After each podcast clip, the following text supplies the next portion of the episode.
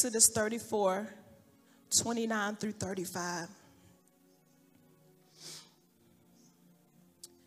It says, Now it was so when Moses came down from Mount Sinai, and the two tablets of the testimony were in Moses' hand when he came down from the mountain, that Moses did not know that the skin of his face shone while he talked with him. So when Aaron and all the children of Israel saw Moses, behold, the skin of his face shone, and they were afraid to come near him.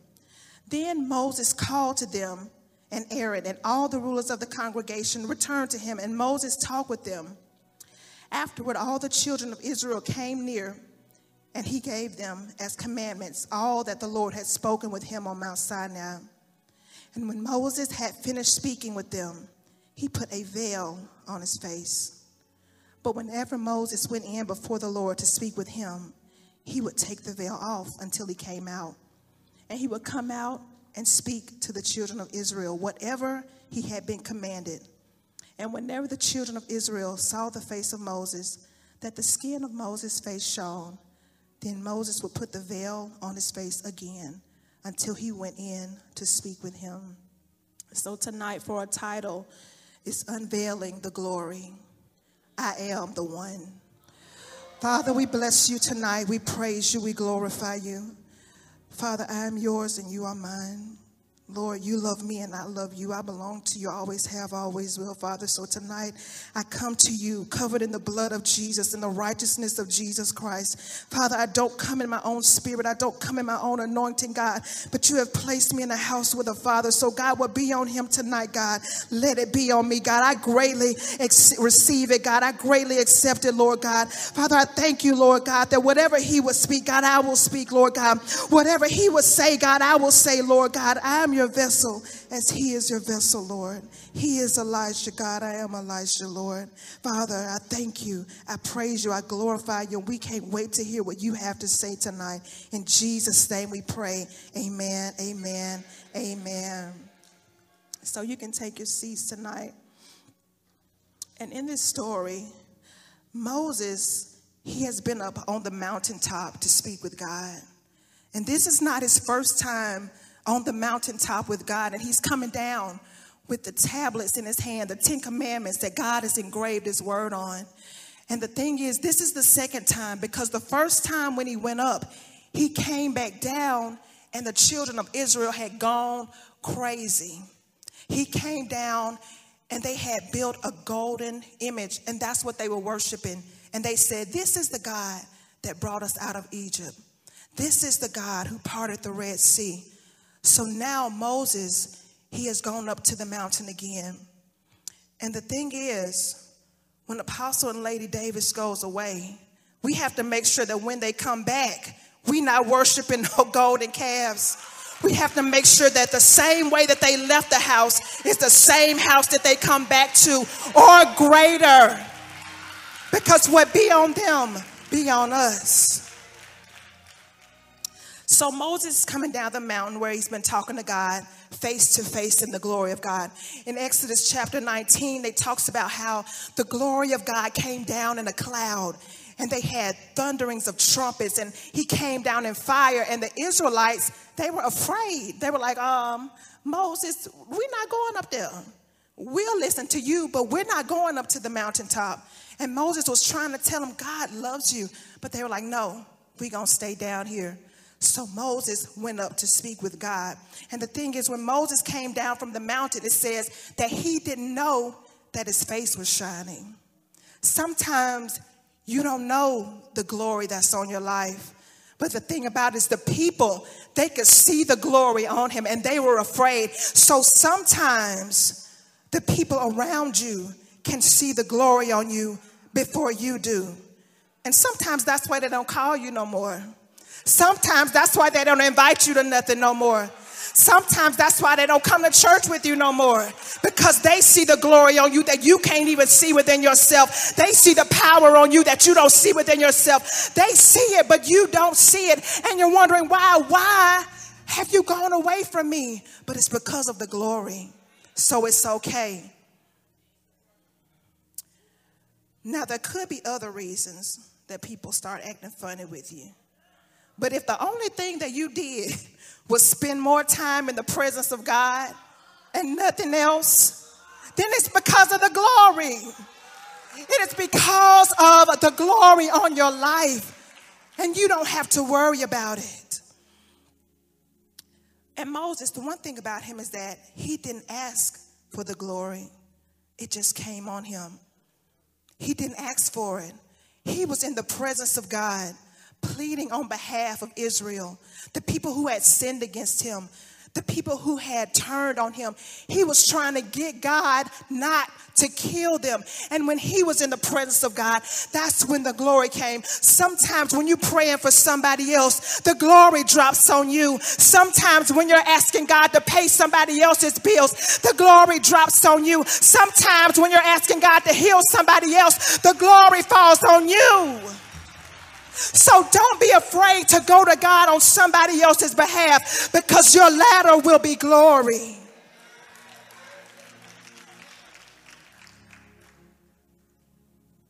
And the thing about it is when Moses realized what was going on and while the people were running away from him, he said, Oh man, they're running away from me because I'm shining so bright. So what did he do? He put a veil on himself he covered himself. So, point number one when the glory of God is on your life, there will be the temptation to cover it up because it makes other people uncomfortable.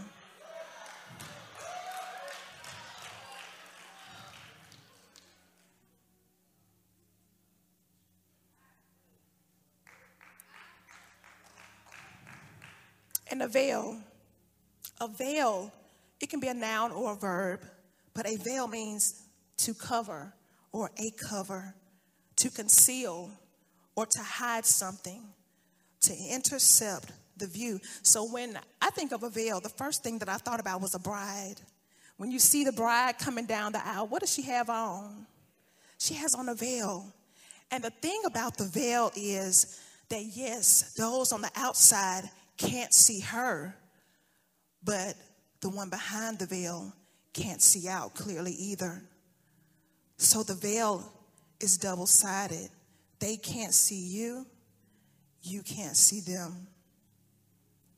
And Moses, he put on this veil because his face shone with the glory of God. And the word shone in the Old Testament is qaran, which means to shoot out rays. So he was shining like the sun. He wasn't just glowing, you know how sometimes when you get oily, your face shines a little bit? It wasn't that type of shine. He was literally shining like the sun. And you know, you can't look directly at the sun because it'll hurt your eyes. He had that kind of shine on his face. And the glory in this scripture refers to light or brilliance. Moses was transformed in the glory of God and it manifested in a physical change in his image, in his face, in how people recognized him. But the thing about this glory was that it wasn't a permanent glory. It didn't stick around. In Second Corinthians chapter 3 verse 7 it says, "But if the ministry of death written and engraved in stones was glorious, so that the children of Israel could not look steadily on the face of Moses because of the glory of his countenance, which glory was what? It was passing away. So originally in Exodus 34, Moses put the veil on because it was difficult for other people to look at him. So now we see that in Exodus, in, I'm sorry, in 2 Corinthians chapter 3, 13, that Moses wore the veil for a different reason. 2 Corinthians 3:13 says, "Unlike Moses, who put a veil over his face, so that the children of Israel could not look steadily at the end of what was passing away." So now he's wearing the veil, not because the people were uncomfortable, but because he was uncomfortable. He was uncomfortable with what was changing, with what was going away, something that he had been accustomed to it was passing away. Haggai chapter 2, verse 9, it mentions the glory of the latter temple will be greater than the glory of the former temple. And this former glory that appeared on Moses in Exodus was passing away. And the Greek word for this phrase, the glory is passing away, is katargeo, which means to be rendered entirely useless. The stone tablets of the law that Moses carried, that was engraved by the hand of God in the glory of God, it had come to an end. It had become utterly useless. Now, the law, it had a purpose and it had its time. But the Old Testament it spoke in types and shadows, and it alluded to the glory that was to come. The latter glory, the latter glory that would come was the gospel of Jesus Christ. In Second Corinthians chapter 3, it does a comparison of the former glory and the latter glory. And it says, But if the ministry of death, written and engraved in stones, was glorious, so that the children of Israel could not look steadily at the face of Moses because of the glory of his countenance, which glory was passing away, how will the ministry of the Spirit not be more glorious? For if the ministry of condemnation had glory, the ministry of righteousness exceeds much more in glory. For even what was made glorious had no glory in this respect because of the glory that excels. For if what was passing away was glorious, what remains? What remains? What remains?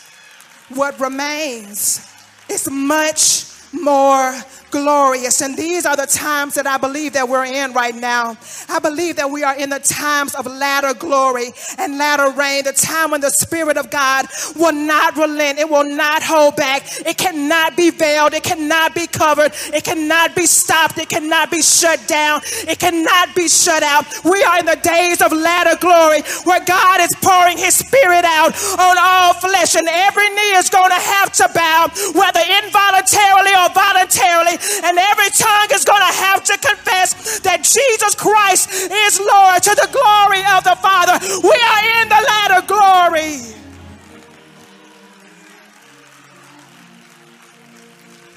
Which leads to point number two. Point number two is your latter will be greater. Your latter will be greater. This former glory changed the outside image, but this latter glory changes the image from the inside out. Because one Greek translation of glory in this scripture is dokeo, which means to think. And to think, our thinking is housed in our soul. So the law, the former glory, changed the body but the gospel of Jesus Christ, the latter glory, changes the soul, it saves the soul. So the latter glory, it not only changes the appearance, but it changes the way you think. It changes the way you behave. It changes the way you perceive. Your perception is on another dimension.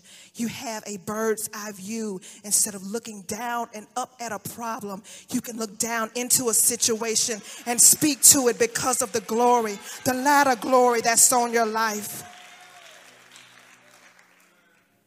This glory, it changes what you see in the mirror.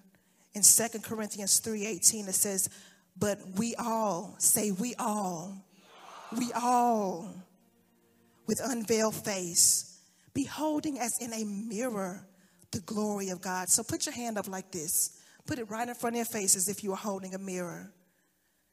It says that's how we're beholding the glory. You're not looking at yourself. It says you are beholding the glory. And it says you are being transformed into the same image from former glory to latter glory just as by the Spirit of the Lord.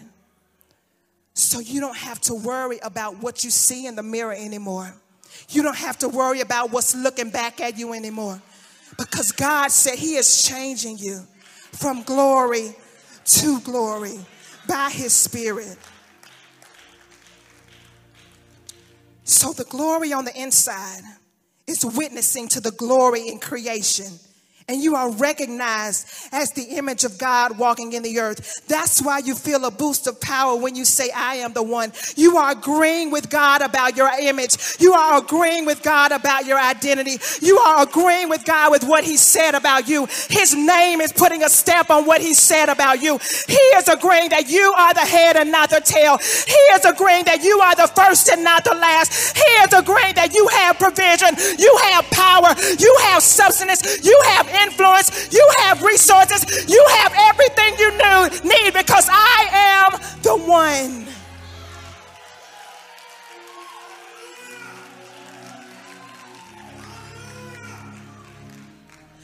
And the thing about the word image is that if you take the first three letters of the word image, take the first three letters, flip that A, and what does it say?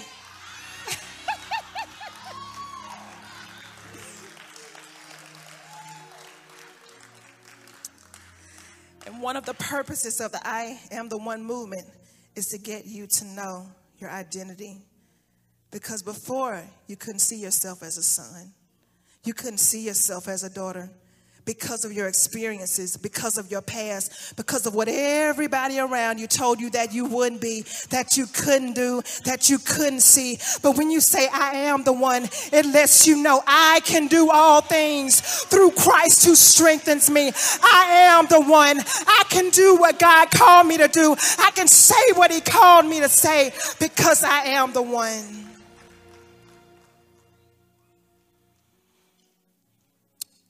So you covered his glory.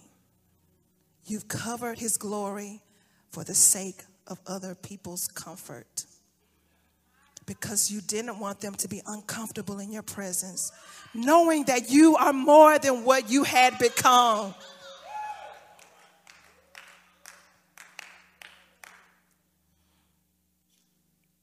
So, not only did the veil cloud the image of you, it clouded your image of, your, of yourself.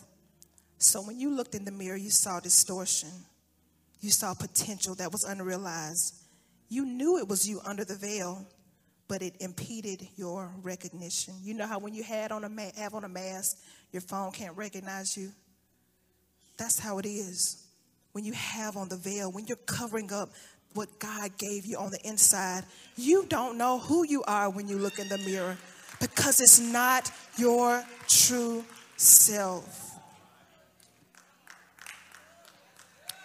When you shout, I am the one, you are ripping the veil in two. You are ripping the veil in the face of the, of the enemy. You are ripping the veil in the face of everything that said you could not do.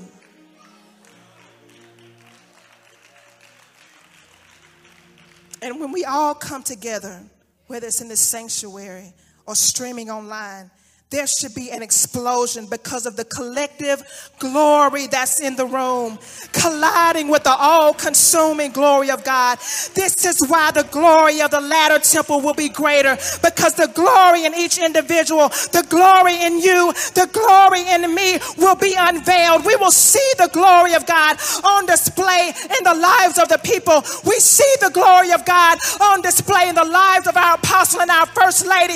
We see it on display, but what they want to see is the glory of God on display in you.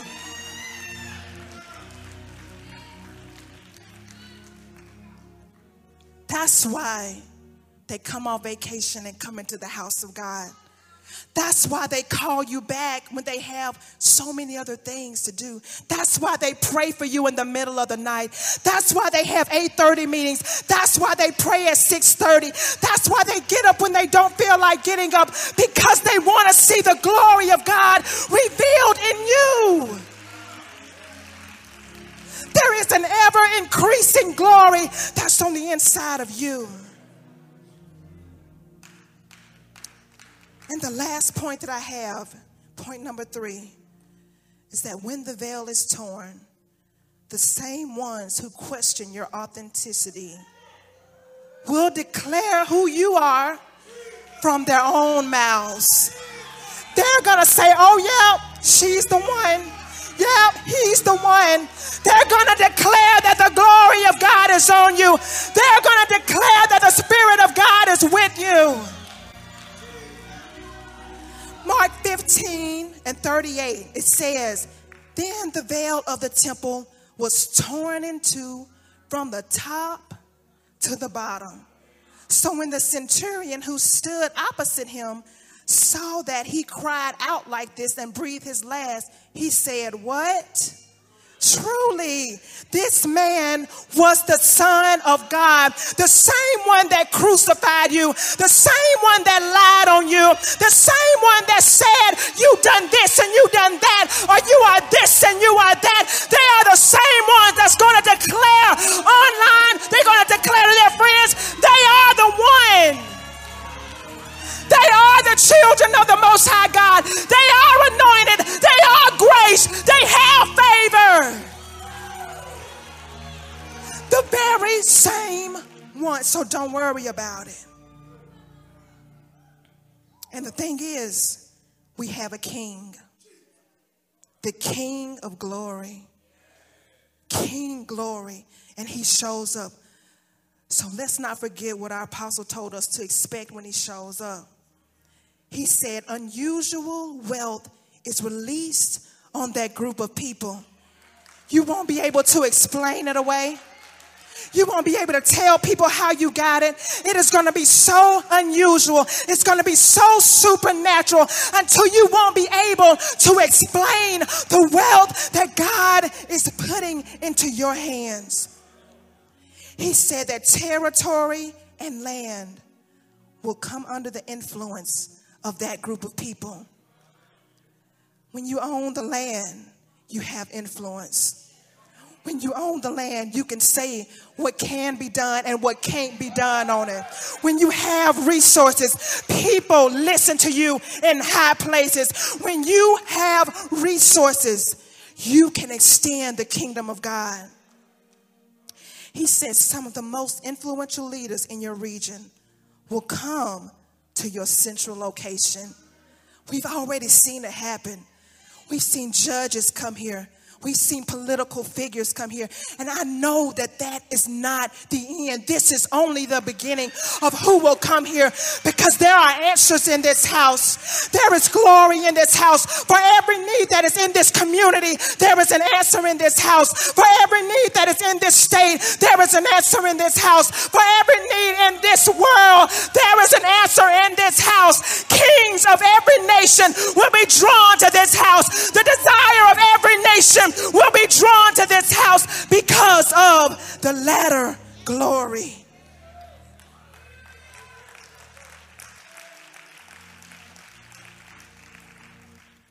The glory will be as a light that illuminates a ball field in the darkness of night. The thing is, when you're in the midst of darkness and it's so thick, you turn on a light. Does the light hide from darkness? What does it do? It scatters the darkness.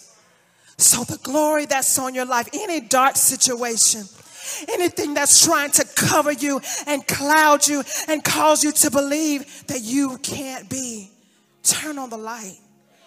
Turn on the light. Turn on the light. Turn on the light. The last thing he said was, even your failures will produce great success. The thing that you were so ashamed of, you felt like you would never recover from. You felt like you would never get up again. You felt like you would never be able to show your face again. You felt like you wouldn't be able to show yourself to the light of day. But he said, even your greatest failures will produce great success. You're not going to fall backward, you're going to fall forward because that's what happens in the glory. Even the thing that you don't want to tell nobody about, the thing that that you want to hide on the inside of your heart, the thing that you're so ashamed of, that you think makes you less than nothing, that's the thing that God is going to get the glory out of.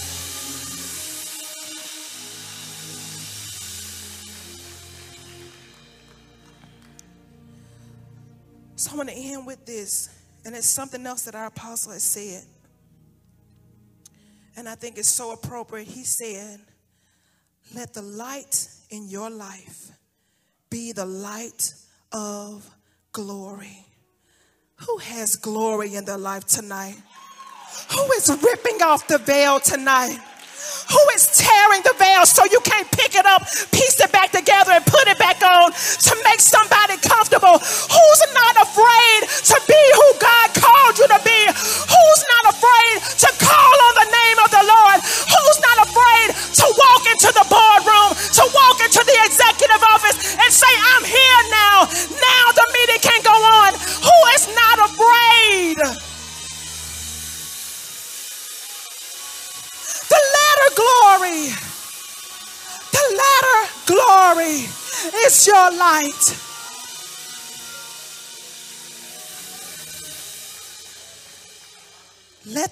light in your life be the light of glory. From this night forward, don't put that veil on no more. Don't put that veil up. Don't pick it up. Throw it away. There's nothing you can do with it. It isn't serving a purpose.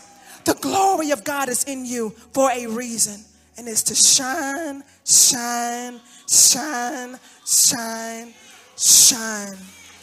Father, we honor you tonight and we thank you that you have unveiled the glory on your people tonight. Father, I thank you, Lord God, that they are not ashamed of what you have made them into. They are not ashamed of what you have called them to be, Lord, but they are calling themselves blessed and highly favored. They are saying that I am the one God, and they're not just saying it, Lord, but they are believing it. They are walking in it. And God, I thank you, Lord, that it is manifesting in their life. In Jesus' name I pray. Amen, amen, amen. Amen.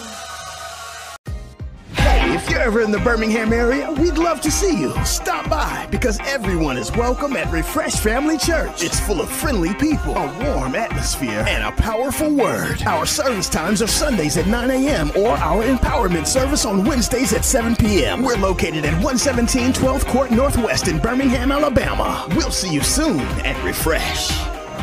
Want to find out more about Apostle Stephen A. Davis? Well, log on because StephenADavis.org is now live. That's right, log on to StephenADavis.org now and you can find out all about him, watch live broadcasts, and get all the information you need at StephenADavis.org. Available on all platforms. Log on today.